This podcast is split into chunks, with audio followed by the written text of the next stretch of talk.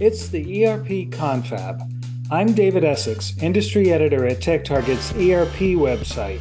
Deploying artificial intelligence is much more than a major technology challenge.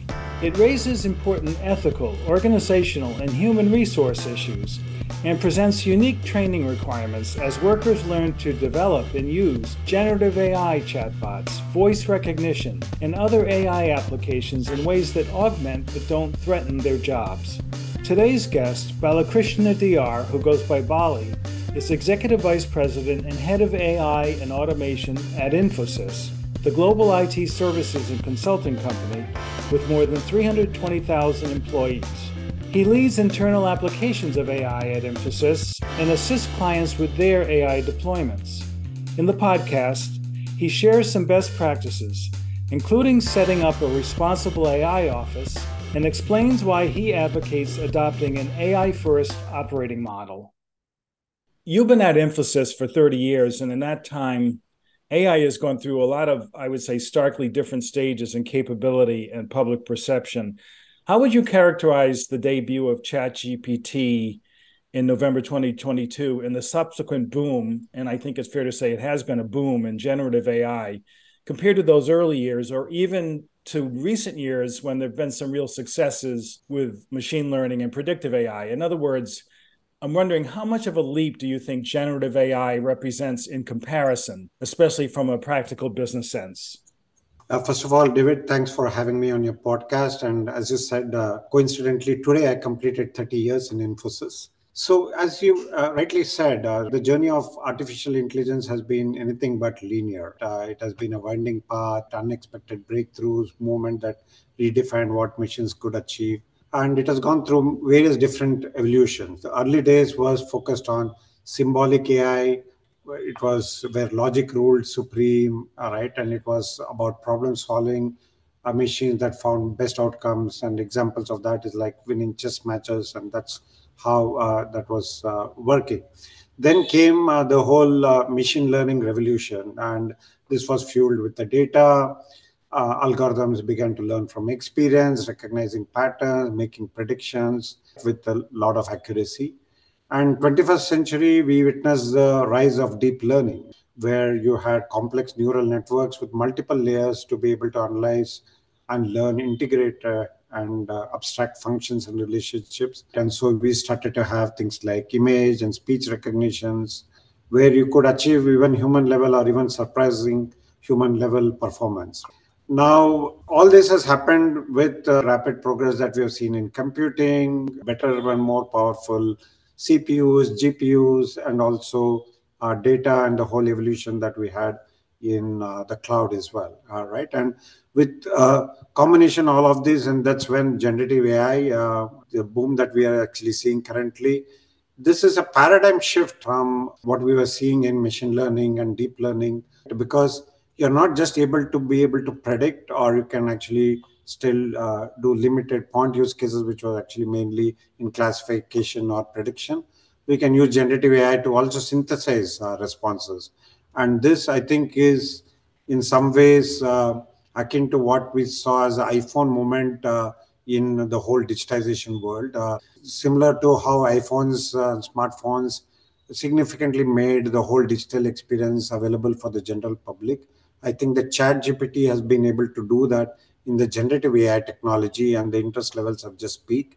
And we are seeing uh, uh, this being adopted slowly but surely across multiple uh, enterprises as well. And now today we have even the multimodal generative AI models, which can use combination of image, uh, speech, text, and this is only becoming more and more powerful as we speak. What are the biggest trends you're seeing now and how Infosys customers are using or planning to use AI, including maybe some of the challenges they're facing? So we are seeing that customers are using a combination of both. It is not to say that generative AI completely replaces machine learning and deep learning. There is capabilities that organizations are looking at being able to leverage from both machine learning, deep learning, and uh, generative AI. And across industries, we are seeing a lot of different types of use cases that are emerging in the manufacturing. things are around predictive maintenance, quality inspection, AI assisted design. In retail and logistics, it is uh, demand prediction, stock and inventory management, supply chain optimization, planogram compliance in the stores. In healthcare, medical imaging and drug discovery. Uh, in the financial services, uh, a lot of the use cases are around fraud detection, financial advisory, portfolio allocation, and in telecom, it is network optimization, field optimization, energy sector, digital twins for predicting the behavior of systems. All right. So across industries, we are seeing uh, uh use cases that uh, make it significant impact in the way that they are actually doing the business. It is not without challenges. The challenges are many, uh, starting with how would you actually identify uh, the right kind of areas to actually invest in, the right use cases that you have to prioritize. Technology is rapidly uh, evolving. How do you actually make sure that what you build doesn't get outdated uh, rapidly? And how do you actually be, how would you actually build this so that you are able to evolve with uh, and leverage the, uh, the greatest and the latest of the technologies that is happening? Mm-hmm. One of the key challenges uh, has been and continues to be the data, right? How organizations are able to get their data organized in the way that uh, they can actually use the power of AI.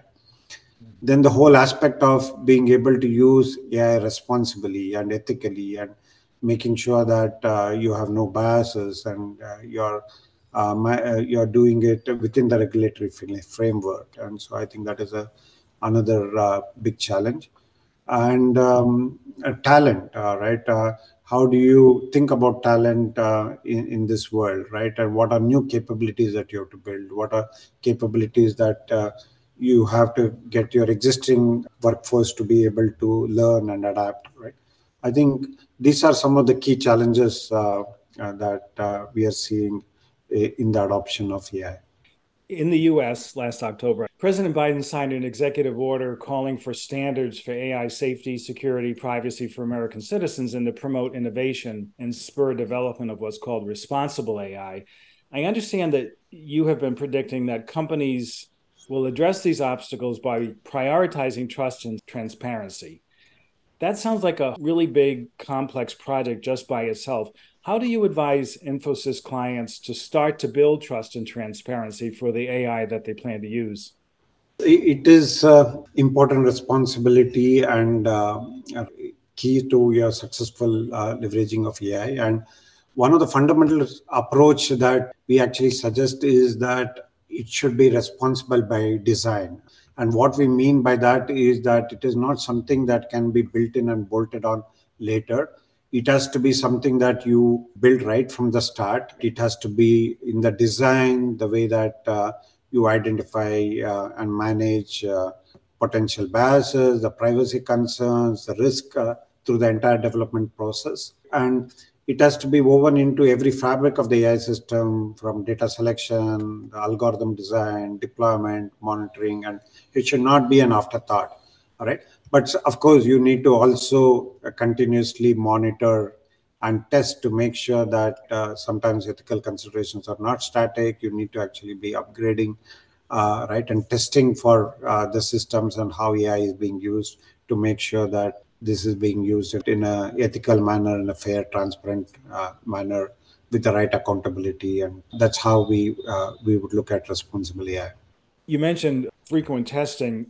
I'm wondering how important are third party tools? I'm familiar, for example, with algorithmic auditing software, and there's services that specialize in that. That's one kind. How important are these tools in establishing trust and transparency, and how mature are these tools? I think tooling is extremely important because there is a combination of uh, so many different types of things that you have to monitor depending upon uh, the, the, type of models, the data types, uh, mode of deployment, uh, etc. But we, we think that uh, there is no one single tool that you can actually fo- uh, cover all your bases and make it foolproof. You have to look at multiple design consideration for adopting AI guardrails. It would depend upon uh, what type of models types that you are using. Is it from machine learning, deep learning, uh, large language models, generative AI. the type of data types that you're talking about, whether it is structured data, unstructured data, how you are actually planning to deploy, whether it is on the edge or cloud. And you have to look at all life cycle stages from data preparation, model engineering, model training, and the nature of the use case, whether using it for prediction, classification, for generation, and, and you have to look across tenets of security, fairness, transparency, safety, etc. So, for example, for some use cases like predicting the price of item, explainability will become extremely important parameter rather than perhaps uh, fairness, right? Uh, but uh, in uh, something like uh, recruitment, uh, you need to be able to explain. You also need to make sure that it is fair, and so it depends upon the use case depends upon the life cycle of how we are actually uh, planning to leverage it. And so you will need a combination of multiple tools of course so that you don't do this all manually but you need to have a framework to be able to look across all of these combinations and have a process tools and the governance to be able to manage these risks. You've been advocating that every company should set up a responsible AI office what would such an office do, and why is it important to have one? I'll start with the, the second part of the question and come to the first part. A responsible AI practice is critical to actually build trust among all your stakeholders, customers, partners, regulators, and show that uh, you are, as an organization, proactive in addressing the ethical concerns. And as AI regulations are continuing to evolve globally, it is important to have independent practice that uh, can ensure that organization remains compliant uh, to the various legal requirements, monitors the technology shifts, and uh, is uh, uh constantly adapting and uh, to all of the changes that are happening from a regulatory purpose uh, perspective, from a technology perspective, etc. And you can do that only when you have a dedicated body that is focused on making sure that you're always uh, the concentrated efforts to make sure that is relevant and co- compliant. Now, how would we actually set up a responsible AI office? Um, the way that we have actually gone about doing that is uh, we have a combination of capabilities that we have actually bought into the responsible uh, AI office with AI expertise, with legal data privacy aspects that are actually considered, and then the security. And we have set up a central organization that is a dedicated office which is uh, setting up the various uh, processes to validate, enforce, audit, and govern AI. Right. It is also operating as an independent uh, COE, and it is actually streamlining the entire governance, compliance, and also setting up automated guardrails to make sure that AI is uh, being used responsibility in all the work that we actually do. How is Infosys addressing these responsible AI issues internally for its own business operations? So, as I mentioned, the Infosys Responsible AI Office is a dedicated office that we have set up, uh, pulling together capa- multiple capabilities, and uh, it has multiple functions. Um, so, developing and deploying the technical guardrails uh, that is actually required uh, for adoption of responsible AI, for streamlining the AI governance, uh, formulating the risk strategy, uh, maintaining standards, policies, and guidelines, ensuring the adherence of the responsible by design principles that I spoke about, uh, and the standards through the entire AI development lifecycle. Uh, making sure that AI is used safely and if there is uh, a issue to be able to uh, to be able to address the issue that is actually coming in. And this responsible ai office as well given uh, we are uh, a services company the best practices that we actually gain from our own adoption we are taking this as uh, offerings that we can actually help our clients as well in their own journey. And we are today working with uh, about 10 different clients in this space so pretty much every medium-sized and large enterprise uses ERP to run their business. And the ERP vendors have been racing, I would say, to add generative AI features on top of the machine learning tools they already had. How are you advising Infosys clients to embed AI in their ERP systems? In other words, through what means or mechanisms? AI is important as as AI involves. Uh, it is important to be able to use that in the ERP systems. Right, there are multiple types of use cases where we see significant value in embedding AI within the ERP, whether it is predictive analysis for demand forecasting, supply chain optimization, automated financial analysis, document management, customer relationship management, and enhancing that using AI, right? So there are a lot of such use cases. So we have seen combination of uh, approaches to be able to do that. Some of it is using tools that the ERP vendors are actually providing to be able to embed it within the process flow. And the other pattern is to have more central initiative for AI where you're using the data that you are generating in the ERP and then uh, applying that at the enterprise to uniform approach across the enterprise. Do companies have to do a lot of in house AI development to get those kinds of practical use from it, or have a consultant like Infosys do the development for them? Or can they do a lot with the pre programmed chatbots and other AI apps that the ERP vendors are now providing?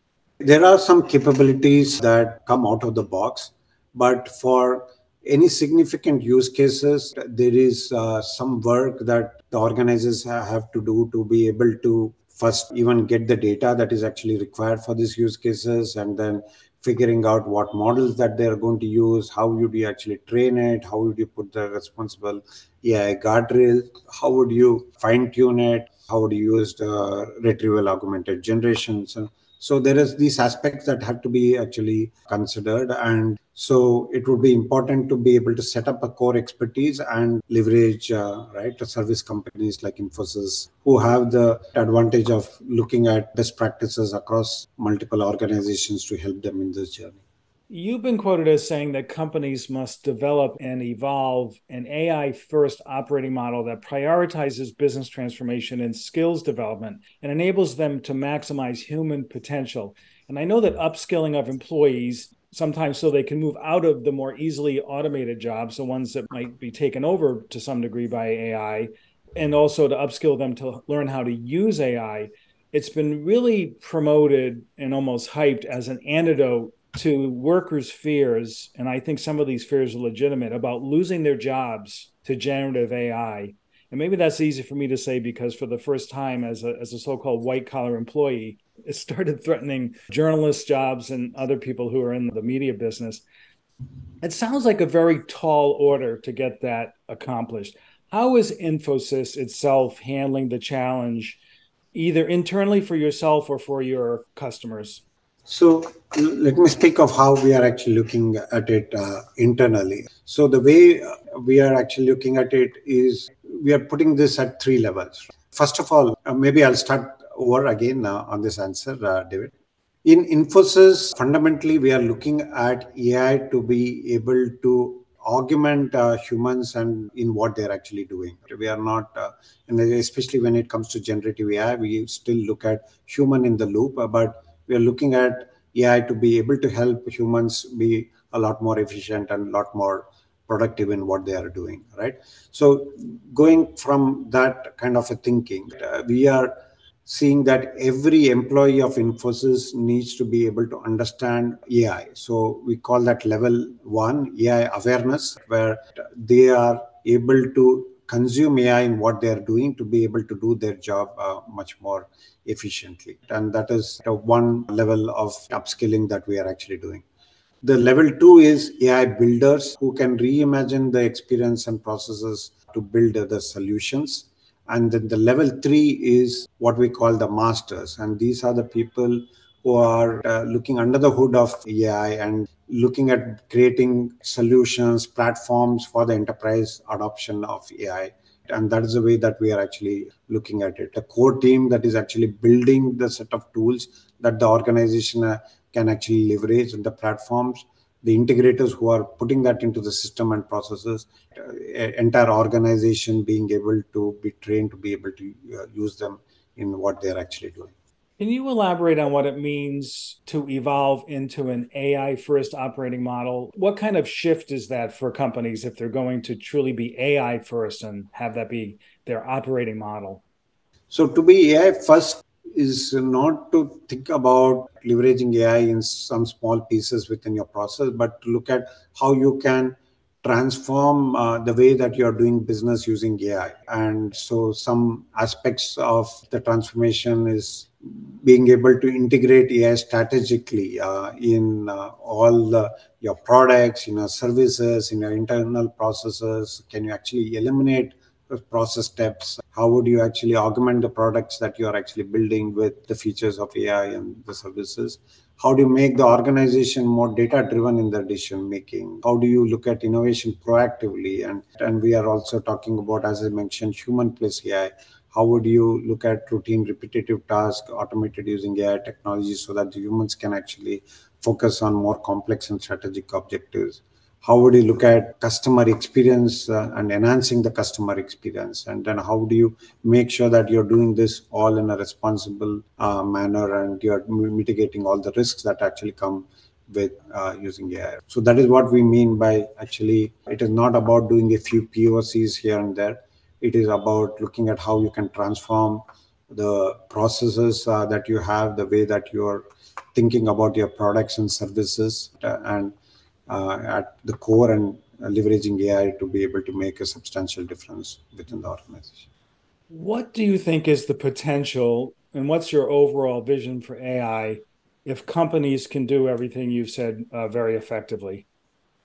Our vision is uh, that it is not uh, so much human versus AI, it is humans plus AI where we look at AI as augmentation to different roles, whether it is a software engineer, whether it is a manager, whether it's a consultant, whether it is a legal function, whether it is a recruitment function, right? We think that every role can be augmented with AI, and that is the way that we look at that.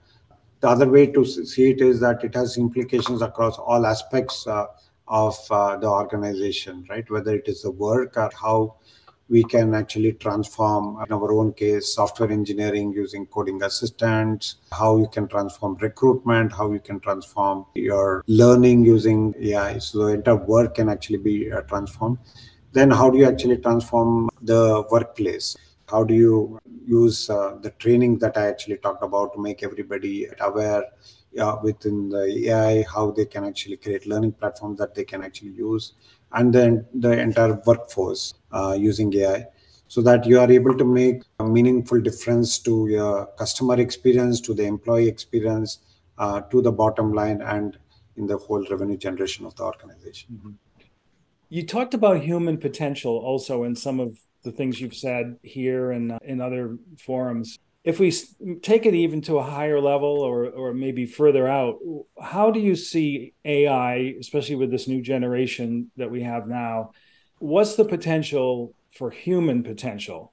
It is difficult to see how this is actually going to evolve uh, right? But if you look at history always we have seen a lot of technology breakthroughs and other kind of breakthrough throughout the evolution of humans. But it is always that there are aspects that uh, while these technologies have actually aided and improved the productivity and improved what uh, humans can actually do, we have always seen that the humans actually evolve into playing bigger and larger roles. And I think that is going to be the same even AI. There are aspects about creativity, there is aspects about uh, personalization, and that can never can never be actually replaced complete machine. And so that's why we are thinking about this as humans that can be amplified uh, and there have been other technologies to be able to improve the productivity and the of uh, humans. And we think ai is going to be another such technologies that would actually help amplify what humans are actually doing. I guess we won't know until we get there until it happens. Yeah. Um, hard to predict. Well uh, bali i really appreciate your time today joining the podcast from india. Um, very interesting conversation. Thank you. Thank you david